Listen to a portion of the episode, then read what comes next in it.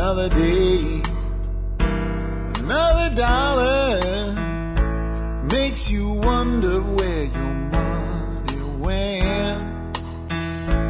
You can scream and you can holler. Hi, folks. This is Jack Spirko with another edition of the Survival Podcast.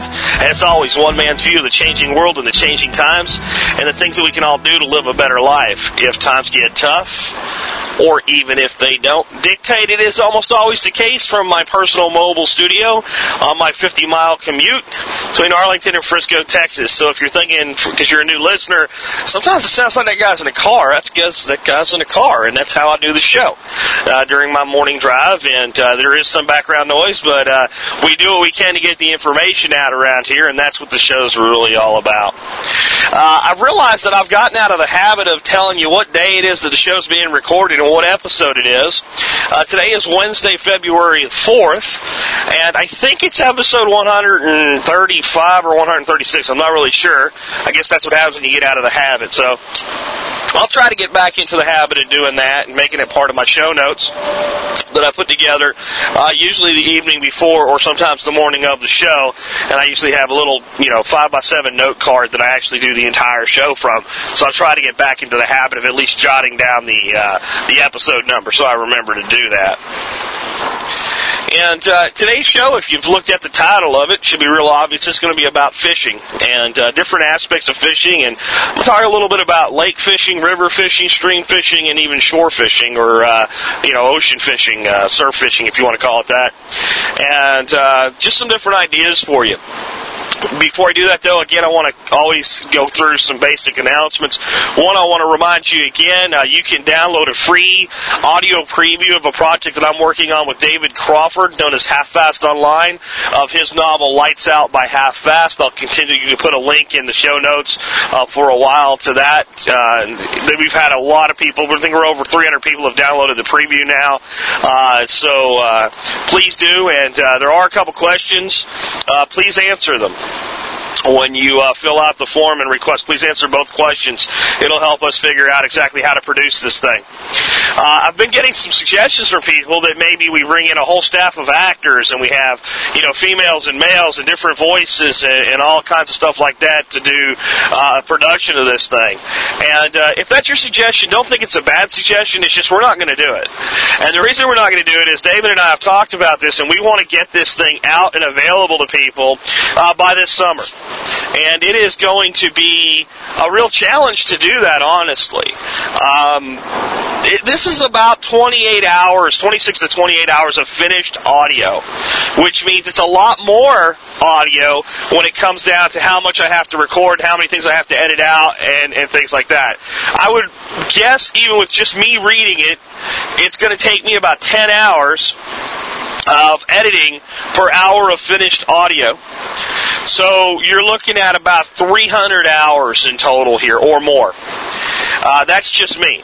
And that's I can do it whenever I want to, and I don't have to set up appointments, and I don't have to have people read for parts and decide that this person's not good enough, and that this person really would be better off with somebody else, and this person can do two parts, and you missed your line, and all these other things that go with that, and marking it up like a script so that people know when to talk.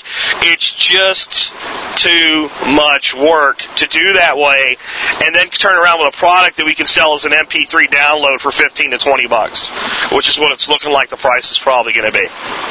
Um, if we did that, it would take us two or three years to break even on the project because we're going to have to rent sound studios and all other kinds of things. So we're just not going to do that. So I wanted to throw that out there for you because I know a lot of people are suggesting stuff like that, and it's not that we don't care. It's not that we don't think you have a good idea. It's just it's not practical for us to do with the resources and time that we have right now. All right. Uh, moving on from there, I want you to remind you again that Region 3 is having a big shindig get together out in Birmingham, Alabama. I will be there. I'm guessing right now the attendance looks well over 100 uh, of the audience members and com- community members will be there. This should be a lot of fun. Please go by the forum, look on the Region 3 board, and you can get a lot of details about it. My boys here in Region 5 are starting to make headway and putting together their own plan for a get together.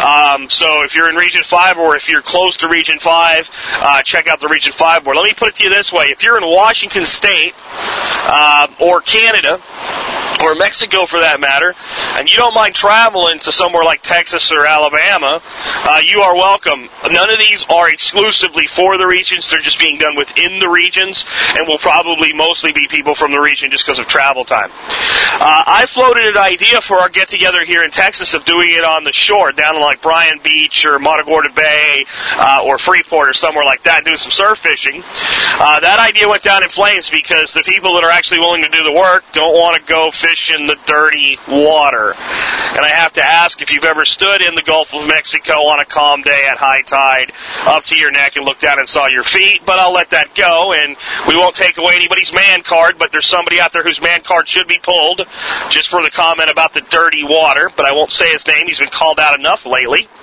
Um, but here's my thought. I'm wondering if once this weather warms up a little bit and we can figure out maybe two weeks out where we're going to have a good calm weekend with the right tidal system, if there would be interest in just having a surf fishing get together, uh, we'll still do the Region 5 wherever the folks decide they want to do it. I'll be there. I'll support it. But this would just be a bunch of people getting together and fishing, you know, maybe showing up in a, on a Friday evening, camping overnight, fishing all day Saturday, and maybe going home Saturday night, something like that. Uh, that could be kind of fun and kind of cool. And we could just uh, wet some lines in. Uh, I know David Crawford. I've talked to him about that. He's a big surf fisherman. He's in, so it'll be at least two of us. So we'll probably just set it up, let you know when it's going to be and where to find us, and uh, and hopefully we can get some folks together on the beach and do some fishing, which moves us into today's topic of fishing. All right, so let's transition right into that and go on the meat of today's show. And as I start off, I guess it's important to clarify something. Somebody I just did, I think, our first or second post in the forum in our hunting and fishing and outdoors board, and, and basically said, don't rely on hunting if the shit hits the fan. That if the shit hits the fan, that the uh, the available game is going to go down fast. How much is actually available, and uh, you know, if you try to rely on that as a primary source of meat, you're going to be in deep crap, and you should make sure you're storing food and all the other good stuff we talk about here. And I agree, and I, I think that the response by and large by the forum members that posted that board was, yeah, we know that, and uh, hunting is a good supplement.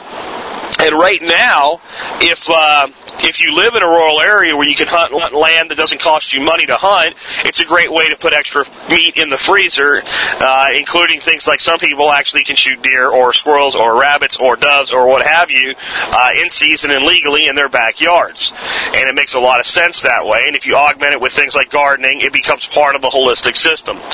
That's the aspect that I'm coming at fishing with today if we ever get to a point where people are really starving, it won't take people long to figure out how to rip a couple batteries out of some uh, stranded vehicles and hook some uh, cables and paddles up to them and start shocking fish, uh, which is highly illegal. But in that scenario, I don't think people are going to be worried about it. And you'll see our lakes and streams and reservoirs fish down very, very quickly. People won't be worried about size or limits or anything. They'll just be worried about feeding themselves. So we're not talking about fishing today from a standpoint of survival after a crash. We're talking about it as part of a modern survival philosophy and making it part of your homesteading efforts and your modern survival efforts if nothing goes wrong or if things don't go that wrong. If we're just having a bad economy and things like that and, and you want to be able to cut the grocery bill a little bit with your fishing. Hence, I'm not going to talk about things today like getting a $30,000 Skeeter bass boat. Now, if you have one, I'm glad you have one. I hope you enjoy it, but you know as well as I do that that thirty thousand dollars is not going to probably be paid back ever in the lifetime of that boat in the value of fish fillets you put in your freezer. Uh, we're just getting way too uh, high dollar there. I'm not going to talk about things like tournament fishing for bass and uh, you know fishing for trophies and things like that. I'm going to talk about putting meat on the table and meat in the freezer and maybe meat in the smokehouse and some different varieties of fish that are you'll probably have some of them available in your area depending on where you live, and somewhere reasonably close you can go fish without paying some exorbitant fee to do so to catch these fish. All right.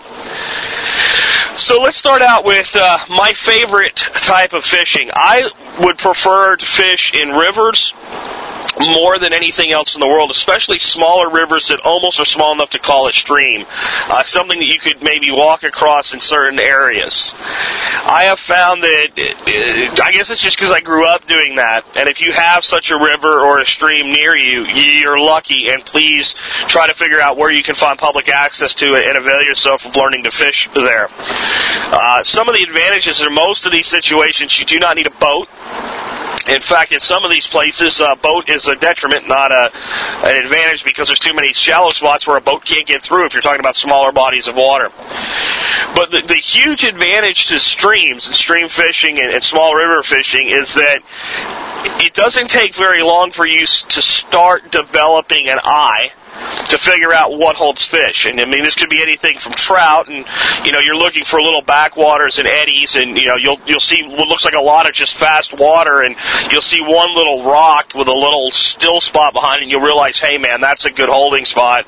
Uh, or if you're fishing for catfish, finding large holes and uh, larger eddies and back flows and things like that. And it's you know, it's not something I can really give a dissertation on in an audio podcast what to look for. All I'm telling you is that if you start fishing fishing in lakes and streams, I mean streams and rivers, you'll start to know it when you see it. You'll start to go out and you'll look at water, you'll just know that's a good place. And a lot of them, when they get low in the summertime, you'll have a few deep holes, and almost all the fish that are available in a certain stretch of water end up in one of those holes. So it's a highly concentrated method of fishing. Because they're smaller bodies of water, you can wade fish. You don't need a boat. It's uh, easy to it's easy to get to different parts of it. And uh, I've spent days on the Brazos, for instance, where we've walked a mile upriver in time using waders, or in the summertime just using uh, a pair of cutoff shorts and a, a pair of shoes, uh, and going ahead and just walking in the water. So that's one form of fishing to really look for. Lake fishing is probably what's available to most people, and, and I'm going to break lake fishing out from pond fishing and talk about those a little bit differently. The, the deal with the fishing lakes, and when I'm talking lakes, I'm talking things that are you know 10 acres to 50,000 acres, the the bigger uh, bodies of water, is if you haven't fished there before and you don't have kind of a mentor, finding fish can be difficult. Now, you might just pull up to a place, find a nice shady spot on the shoreline, start casting out and using whatever, you know, fishing for whatever species is uh, available at the time, and you might get lucky. But if you're really going to fish a lake effectively, you know, most of the year or year round even, you're going to have to learn the lake, its structures, its patterns, and things like that. And you're probably best suited if there's any guides available on the lake to fish for the types of species you're interested in, hiring a guide a time or two. And uh, there's some etiquette stuff to hiring fishing guides and then not like fishing in their back pocket the next time you see them on the lake. Uh, but if you are really interested in learning a lake and you're going to be fishing it on your own, tell the guide when you hire him, you know, throw him a couple extra bucks and, uh, you know, give him the respect when you see him out on the water. If he's taught you five or six places to fish and you see him with a client somewhere, try one of the other places first. Um, and then I know some fishing guides firsthand, one very well and a couple fairly well. And I can tell you one of the things that really annoys them is when they have a customer uh, that they've taken out a few times and they're sitting out on a structure somewhere fishing in a boat, and that guide comes up to check that structure, and they're sitting there with clients, and, and you start, hey man, there's lots of them hitting right now. Uh, let the guide lead that conversation. It'll generally go better for you that way, and you'll maintain that relationship. So that's my little uh, public service announcement on fishing guides. But on lakes, it's probably your best bet, and hire several different guides that fish for different species. Learn the lake well when you start lake fishing, it really makes sense to invest a hundred bucks or so in a decent, at least a handheld GPS. Uh, when you start finding places that are holding fish, be it crappie or white bass or catfish or largemouth bass or bluegill or whatever you're fishing for, uh, being able to mark those coordinates and put them down in a notebook and say that at this time with this water temperature during this time of year at this time of day, uh, I got into this type of fish. Odds are that the next time those scenarios scenarios line up, that spot is going to be producing again. And uh, so it's it's really important to uh, again start to be able to mark the locations that you're going to fish. And then the biggest thing I can advise you of is that notebook, and that applies to shore fishing, river fish. I don't care what it is. Uh, whenever you go out and put line in the water, you should be making a little note of all the stats that you can get: the water temperature, the air temperature, how heavy the wind was. You can get most of that information on the internet after the you know after the day is done by pulling up a weather report. Uh, the time of day, when the fish were hitting, when they stopped, what they were hitting on, and anything in particular you observed, like bird activity, uh, things like that. And you don't have to get into real high tech gadgetry and high end boats to start becoming a very effective fisherman. My grandfather fished the Susquehanna River and a, and a, and a lake called Swatara Lake, and he fished those two bodies of water almost exclusively, and he fed his family right through the Great Depression uh, with you know a few spinning rods and an old rowboat. And you know if that can be done in, in the 30s, then then this type of thing can be done uh, today in you know 2009 with the same limited technology and the same limited expenses if you choose to make it that way. Uh, moving on from lakes, I'd say you know kind of your next aspect is looking at fishing uh, ponds, and if you can find private ponds or public ponds that are available, some of the best fishing in the world is in ponds, and some of the worst fishing in the world is in ponds. And when I say pond, I'm talking five acres or less, and really for me a pond is you know two to three acres or less, and a lot of them are like an acre, an acre and a half, half an acre of water. And uh, the problem is a lot of them are overpopulated with sunfish. If you find one that's been well managed or harvested properly, a lot of times they're great for fishing for bluegill sunfish uh, or other forms of sunfish. And those folks are one of the best eating fish you can find in the water. Uh, if you can find a place where you can, you know, legitimately harvest a good quantity of bluegill that are the size of a grown man's hand, uh, that is a great little honey hole. And please, uh, you know, please make yourself, you know, use it to your full advantage and be responsible with your harvest though. Don't over harvest uh, adult fish and try to learn how to harvest multiple species. If you find yourself in a situation where you're harvesting some bluegill, some white bass, some channel catfish, and some crappie, for instance, you're going to be in a situation where you're making less of an impact on the population because you're spreading your harvest across multiple species. Uh, you're not trying to limit out on every species every day. You know, one time you're bringing home a half dozen catfish and uh, a couple crappie. The next time you're bringing home 15 white bass and maybe uh, a few dozen bluegill. Uh, so try to spread that out. Learn the different species. Uh, learn what's available in your area. Look for people that you can connect with in your local area to go fishing with that already have learned the area, learned the secrets, and form relationships around that. Uh, I've never met a man that fishes regularly that I couldn't become friends with. Honestly, uh, it's something that about the sport that if you're into it, and I mean, I don't know, some of the guys, and I don't want you to take this wrong way if you're a bass fisherman, some of the basser guys that are like into these tournaments, they fish the tournaments every week, and it's all about winning, and they have, you know, even some of the guys that are moderately successful with some sponsorship, and they have these beautiful boats, and it's it's like you hit the water, and you have a time limit, and they they take the the fun out of it to me. And if you like that, that's okay, but I don't know that I'd get along with those guys because I don't want to fish that way.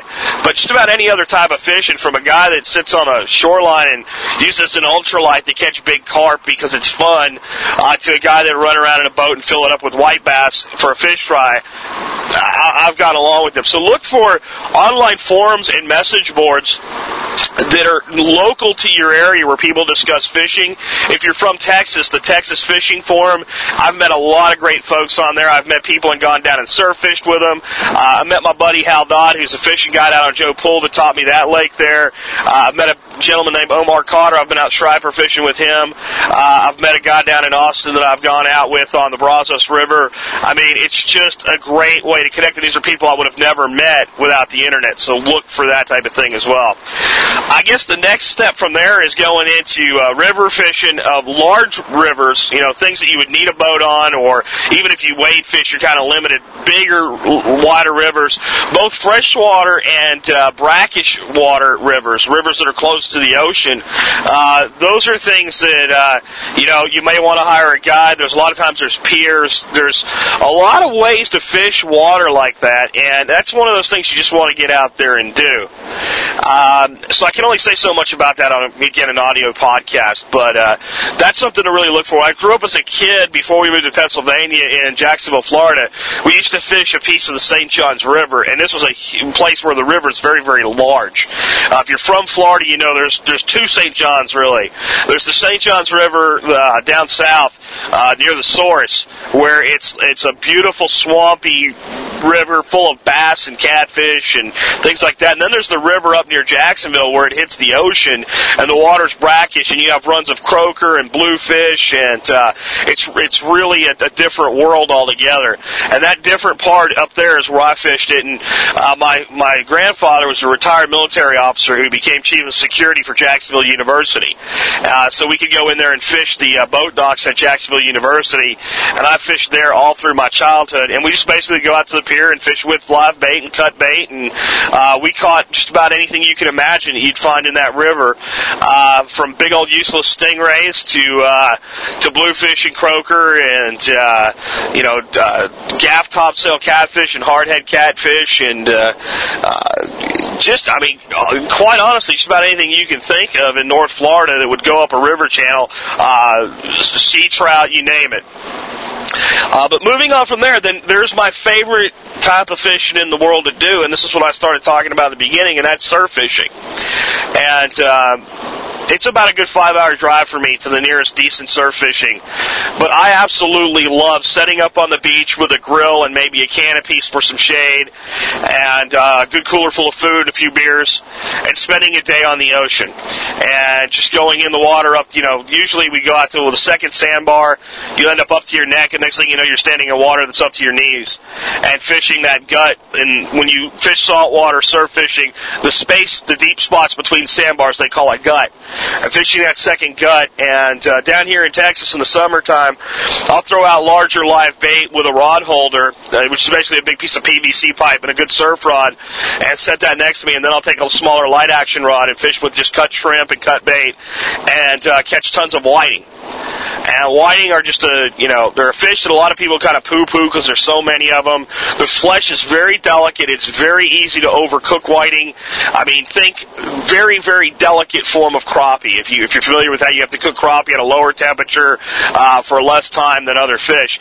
That's whiting. But there are certain ways to prepare whiting where you get around that. One is smoking them. If you've never had smoked whiting, you really it's really something you got to try. Another is simply filleting them up and using lime juice to cook them and making a ceviche with whiting. Uh, it's adding a few shrimp and some scallops is a great, you know, some cilantro and some tomatoes. It is an amazing little thing you can do with them. And since there's so many of them, you can take basically as many as you want home. I don't think there's even a limit on whiting in Texas. I've never taken more than a dozen or so at a time, so I'm not sure. But I think you can pretty much catch as many of them as you want. I think they're even legal to uh, catch with uh, with cast nets, and uh, so they're a, they're a great source of food and there's something that's not over harvested because most people don't really see uh, the food value in them. And then with surf fishing, you, you get to a point where you really don't know what you're going to catch. And some of the different fish I've caught down uh, in the Freeport area include small blacktip sharks. Uh, we've caught redfish off offshore uh, there, or not offshore, uh, from from the surf there. Uh, we've caught spinner sharks.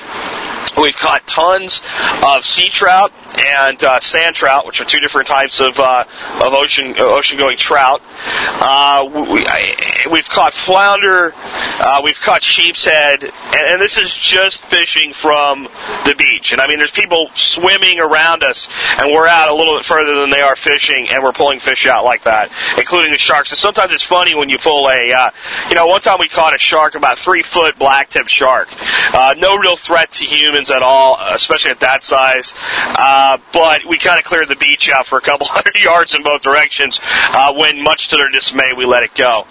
So, you know, kind of look around and just see what's available to you and what type of fishing you want to do what types of water that are maybe available. Uh, I spend every summer, we usually go to Florida for a couple weeks, and I fish the Gulf Coast surf fishing. It's a different world than Texas. Uh, catch pompano, permit, uh, again, sea trout, uh, lots of sea trout there, uh, snook, uh, small tarpon, ladyfish, uh, tons of hard-head catfish that surf out there off the Gulf Coast of uh, Fort Myers area, Sanibel Island, Florida. And, and, and this, this just the, the, the amazing variety of fishing that that's available to us in the United States. And, and just realize how lucky you are with that, where we have people over in Europe that, that basically fish for carp. And, and that's what's available to them. And we have all these different species and all this different type of water. And almost every body of water is actually open to fishing one way or another. Uh, let me move from the, the, those, different aspects. And again, today's show is not to make you an expert fisherman. It's just to get you to assess what's around you and what's most available to you and what type of fishing that, that you can do. But some of the basic uh, equipment that I think are mandatory uh, for fishing, uh, depending on where you're going to fish and what you do. One, like I've said already, a GPS I think is a huge advantage. I think even if you're a river and or a surf fisherman, you do everything on foot. A GPS is highly valuable uh, because you will not remember all the places that you found. And being able to set waypoints and make notes and and and have a good log of where, when, how, and what uh, you observed, including things like I couldn't catch any fish at this hole on this stream, but boy, the mayflies were going crazy, and if I had mayflies uh, tied, I would have been able to catch a lot of trout and then you'll know that that's a good time of year to watch for a, a mayfly hatch. So even days when you don't have success, you might observe things to give you success next time. So a logbook and a GPS, I think, go without saying. Obviously, you need fishing rods uh, and reels. I'm a big fan of open face spinning reels, and I think that for most people, it's the easiest thing to learn how to use that's actually useful. I do not like closed face spinners, push button Zebco type. Uh, Zebco 202, I think, was the big uh, popular reel for a time. They're okay. They're very easy to learn with. They're good for kids because you get less problems with them. Uh, but I'd say even if you're a new fisherman, you know, at least learn how to fish with an open face spinning reel. Bait cast reels, uh, are the ones that kind of look like horizontal. When you push the button, uh, the line will just start flailing out unless you put your thumb on it and control it. They take more time and more effort to learn how to fish, but for certain types of fishing, they're a much better option. So it's kind of like your next step once you become proficient with an open face spinning reel, learn how to fish with a bait cast reel. Once you've done that, you'll be able to do just about anything. Fly fishing, that's kind of its own little unique thing. It's a wonderful sport. It's something I do on rare occasions. Uh, not the best place in the world for fly fishing here in DFW, but uh, it's cool. But again, it's something I can't really cover today because it's something that has its own it's its own world. Uh, but if you know, learning to use a fly rod is really not that hard. Learning to do good presentation and be an effective fly fisherman is an art form that you can spend a lifetime learning. So you know, that's kind of the best way I can tell you to think about it. Um, so let's uh, let, us get back on to just basic equipment then. I am a, a big believer in eBay for finding low cost equipment. When I was a kid in Pennsylvania, the most prestigious fishing reel you could own was called a Mitchell 300. And I just picked up a few of these on eBay, and when Hal Dodd sees me on Joe Pool with him, he's probably going to make fun of them, unless he listens to today's show and realizes what they are. Because they look very, very ancient, and they were made in the 60s. But there was an air of, you know, respect for that reel among my family where you never said anything bad about one. They were one of the very first real spinning reels available. They're made in France and they are absolutely a reel that will last a lifetime. Well, I was kind of lamenting the fact that all of my family's gear was taken away by uncles and, and, and whatnot after my grandfather died and that I didn't have any of these. And I thought, I wonder if any are available on eBay. So I just purchased, uh, for under $20 a piece, four Mitchell 300s and a Mitchell 400 uh, on eBay. For 20 bucks a piece, that includes shipping. And that was from three different people that I bought all of those reels. So that's a lot of shipping. If I could have found, you know, one guy that had that many, I could have done even better. Uh, so if you know of a particular, let's say, uh, antique variety of rod or reel uh, that you're interested in, check out eBay. A lot of new equipment's on there as well. It's a good place to find your reels. Rods are something that, unless I know the exact model of the rod. I'm a little bit more particular. I like to hold the rod before I buy it. That said, uh, I have a a set of rods um, that I use for like surf fishing because it's you know the salt water's tough on it, and I call them disposable fishing rods. Uh, I think they sell for between seven and nine dollars at Academy. They're red, so if you have an Academy Sports and Outdoor outdoors around you, I don't even remember what they're called, but you'll know it when you see it. It's a bright red rod, uh, black foam handle. I think I bought them for seven bucks a piece, and uh, you know, I figured they were something I would throw away when they wore out. Well, I've had them like five years now, and uh, occasionally I have to clean up the uh, foam because foam gets kind of stinky uh, from fish slime more so than cork candles do. Uh, but they've been decent rods for seven bucks. Uh, so you can spend as much or as little as you want on fishing gear. My advice to you is if you're going to put good money into something, put it into the reels. Rods you know, rods break. They have tips broken off them. Uh, good sensitivity is nice in a fishing rod, but you're only going to be able to get so much out of a rod sensitivity. Uh, you want a good, you know, the right, you know, light. There's light actions, medium actions, heavy actions, and you have to assess what you're fishing for. Obviously, you don't want to be sitting out with a medium heavy action, large spinning reel, catching, you know, half pound uh, panfish. Doesn't make sense. Not good sensitivity. It's not the right equipment for the job, so you have to scale that. And that's something if you're not familiar at all, you might want to kind of just go out and watch people fish and look at the gear they're using for what they're catching. Look what successful people are using. You'll start to realize kind of the scale to go with there. Um, but put your money into the reel. Uh, a rod is a stick with some eyes on it. A reel, I've bought cheap reels, and what happens is most of spinning reels have, you know, they have a lock where they'll they only reel in and they won't kind of back reel out, and you you, know, you need that lock. Uh, that lock's important, and a lot of the cheaper reels, twenty dollars or so. Uh, little bit of time, that lock just gives out. And it doesn't work. And I don't know what's wrong with them. I don't know why they can't build a cheap reel where that lock is reliable, but I've found that they're not. And certainly you take them out with one surf fishing trip, and that salt water, and salt water is going to get inside your reel. You're not going to keep it clean uh, completely of salt water, and, and bam, that back lock, and then you've got a junk reel for all intents and purposes. And you can take it apart and you can try to fix it, and I've never found it to be worthwhile. So if you're wondering where to put your money in a rod and reel setup, put it in the reel, and uh, the rod can wait even if you have a cheap rod with a good reel, uh, you'll probably do just fine. And then start looking at tailoring your fishing to meet your surroundings and what's available to you and the times that you have available to fish. Start being creative. What can you do to improve your odds? Uh, one of the things I've done exclus- extensively out at Joe Pool, and before I did this, I could never find uh, catfish out there of any size or quantity, is chumming for catfish. Now, it might not be legal in your state. Completely legal in Texas to chum. So you have to check your local laws to find out if it's legal, but I chum with something called range cubes, and uh, they're available at any feed store. Ask for 20% range cubes if you go to your feed store. They'll know exactly what you want. They're basically cottonseed cakes and I'll throw a few handfuls in a couple different holes. I'll go off and maybe fish for white bass or sunfish or something like that for about 45 minutes to an hour. I'll come back and throw some more, and then I'll just start trying the holes using uh, what's called a punch bait, which is kind of a stink bait that you just push a, a uh, treble hook into and pull it out, uh, or using like cut shad or something like that. And I usually do very well, at least throughout the summertime until it gets too hot uh, on Joe Pool now for catfish. It's all because of chumming. Uh, another thing that's getting to be really popular is putting your own structure out. A lot of people are building trees with PVC pipe, weighting them down with like a concrete bucket and dropping them somewhere. Now, if you want to see, uh, you know, a plethora of this, just go on Google, search for PVC fish structure, and you'll find forums and all kinds of contraptions that people have built. This again may or may not be legal in your area. I leave it up to you to find out what you're allowed to do and what you're not allowed to do. Now, PVC, why are people using this for structure? Well, with the right size pipes, you're talking the smaller pipes, you're building trees, and you don't build boxes, you build kind of open-ended structures, they don't snag. So you can build these trees and go out and jig for crappie or fish for bass around them with crankbaits or whatever. And uh, if the hooks hit this PVC, it kind of glances off of it. So you don't snag. So you get a fish structure where you don't snag. The other thing is it's very, very difficult to see these structures on a depth finder. All right, a sonar.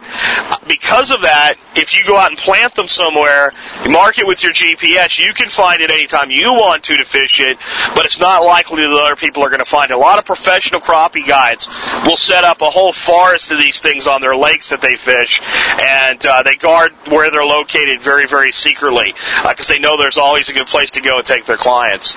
So those are some other things you can look at doing. Uh, little quick word here on uh, boats and depth finders that I'm going to wrap up with today, because again, this is a subject I could go on for days about. Um, you're going to find if you fish rivers of any size or lakes of any size, or even fairly large ponds, you're going to be much better off with a boat than without a boat simply because, especially in the summer when fishing tends to get really good in a lot of areas, the shorelines get choked with weeds. And simply being able to get out past those weeds and fish the weed lines from the other side alone is worth having a boat for. And if you don't have a lot of money, you don't want to invest a lot of money in a boat, you can usually find good John boats, 12 to 16 foot flat bottoms, get a battery and a trolling motor and you have a huge advantage over the shore fishermen. Next step up is putting a little outboard on it. I have a five horsepower Briggs and Stratton uh, outboard that brand new sells for like about 750 bucks. Back when I bought it, they were 600. Uh, I can't say enough good things about it. It's not fast. It's very slow on my 14 foot boat, uh, but I can you know spend a month before I have to refill a tank that's that's only holding about five gallons of fuel. Uh, so that's something that you may want to look at. Up from there, I'd say like the most efficient boat for the runaround fisherman is if you can find an older center console with like a 50 horsepower motor on it. That's a great one. Or the 16 foot aluminum, 17 foot aluminum bass boat range with the smaller motors, the 25 to 50 horsepower motors on them. Now, if you want to do a lot of traveling around, a bigger motor is going to get you there faster. But I'm talking about efficiency financially here. And uh, running a boat with a 25 horsepower motor on it is dirt cheap, even when gas goes to four or five bucks. Running a 200 horsepower bass boat where you do a lot of running around like a lot of the tournament fishers do, you're never going to make your money back fishing, right? So if we're talking about here today, not trying to win tournaments, we're talking about putting meat in the freezer in a way that's more economical than going to Kroger and buying it. That's not where you want to go. But those those two things, if you can find either one of those for a good price, they're a great way to look at you know kind of going out and fishing. Now they might not be the best boats for skiing, obviously, or you know fun in the sun, cruising boats, or putting ten people on. You can't do that. Uh, but if it's you and a buddy fishing, or you and a wife uh, fishing, something like that, I mean, they're probably the best way to go for an entry level cost. Uh, I have a video of my John boat that I've modified with decks and storage and all. I'll post a link to it for those who haven't seen it yet, and uh, it gives you some creative ideas of what you can do very inexpensively. I bought the boat for three hundred dollars. I bought the motor for seven hundred dollars, and the total cost that I have into the stuff on it is about four hundred bucks. Uh, so you're looking at maybe a fourteen hundred dollar project there, and uh, if you watch the video, I think you'll be impressed with what a fourteen hundred dollar boat can look like. Uh, the, the next thing I want to point out that you really, I think today, if you're going to fish any large body of water with a boat, that you really need is a depth finder. Now, you don't need a really expensive high-end depth finder. The more you pay for, the more you get generally with depth finders. High resolution color, uh, they have GPS combos and things like that. But a basic depth finder is uh, invaluable simply because it tells you the depth and what the bottom looks like, and a lot of times what the structure of the bottom is, whether it's soft or hard. Even if you don't actually can't find schools of fish sometimes or see fish marked on uh, your depth finder. Just the knowledge of the bottom and the structure is enough to put you in the right place. And this is something you really, again, I think hiring a guide and, and saying, teach me how to read a depth finder. You know, pay your guide some extra money. Stay out an extra hour. Give them some extra money. Make it worth this time. And most guides are not jerks and they'll be happy to teach you things like that. So, you know, because like when we fish for sand bass, we're looking for our humps. We're looking for 60 feet of water and a hump that comes up to where it's only 30 feet of water. And then it drops back down to 60 feet on the other side. And if it's hard bottom hump like that, we're just about guaranteed we're going to find sand bass on it in certain types of the year. Uh, when it comes to jigging for crappie, we're looking for brush piles. You can see brush piles, uh, you know, in sh- more shallow bodies, areas of water uh, with that. So a depth finder is probably a really good investment, uh, even if it's kind of a lower end one. Again, just to know structures and be able to find structures. And you're going to find a lot of times when you find a good structure to fish in, in, in a lake and you mark it with a GPS, it's going to be using the GPS coordinates and your bottom finder together. They're going to make you able to get right back in the same place and to start hitting those fish up again. Uh, and then I want to close one more time with a reiteration that the best thing you can do for yourself is to have a notebook, different than your spending journal that hopefully you're keeping as well. That's your fishing journal. And write down every time you go out successes, failures, conditions, temperatures, baits. If you talk to other people that were successful when you were not, and they tell you, well, I went here and we were using live bait, and write down what other people were successful with during that time and what they were catching. And finally, there's a lot of people that like to travel around. They like to go to 20 different lakes a year. That's fine. It's entertainment. If you want to become proficient, pick one or two bodies of water close to home that you can fish often. Become experts on them. That's how my grandfather uh, really put a lot of uh, fish on the table because he fished two places he fished the Susquehanna River, but he fished a very specific spot on the Susquehanna River. He fished uh, a lake where he fished two or three spots on that lake. He knew them cold. He knew when to go, when not to go. He knew what to do. He learned them. He came, became an expert on a certain uh, variety of species of fish in certain areas of the lake, and that made him very successful whenever he went out. And that's why people always wanted to go with him. You know, Biff, when we going fishing, right? And he'd say after the frost or what have you, depending on what time of year it was. And and uh, so so that's you know kind of some big advice that I have for you. Again, connecting with people in your community will shortcut a lot of these things. Uh, get on the forums, get active, find the forums in your area. If you're in Texas again, I cannot recommend Texas Fishing Forum enough. That's a great resource. So you know, get out there and give things a shot, give it a try, and uh, you know, even though we're going to do a Region Five somewhere other than the beach, when uh, David and I figure out when a good time to go surf fishing is, we'll announce that and come down and join us on the beach. Uh, we'll cook some fish on the beach, and we'll cook some uh, maybe some smoked sausage on the beach, and maybe a little deer meat, and hang out and uh, enjoy fishing. And uh, that's my uh, you know kind of advice for you today is figure out how to enjoy fishing in a way that actually makes it profitable from a procurement of uh, of meat standpoint for you, and that'll help you uh, do a lot more economically to stabilize your homestead. Uh, this has been Jack Spirko with another edition of the Survival Podcast, helping you figure out how to live that better life if times get tough, or even if they don't. You.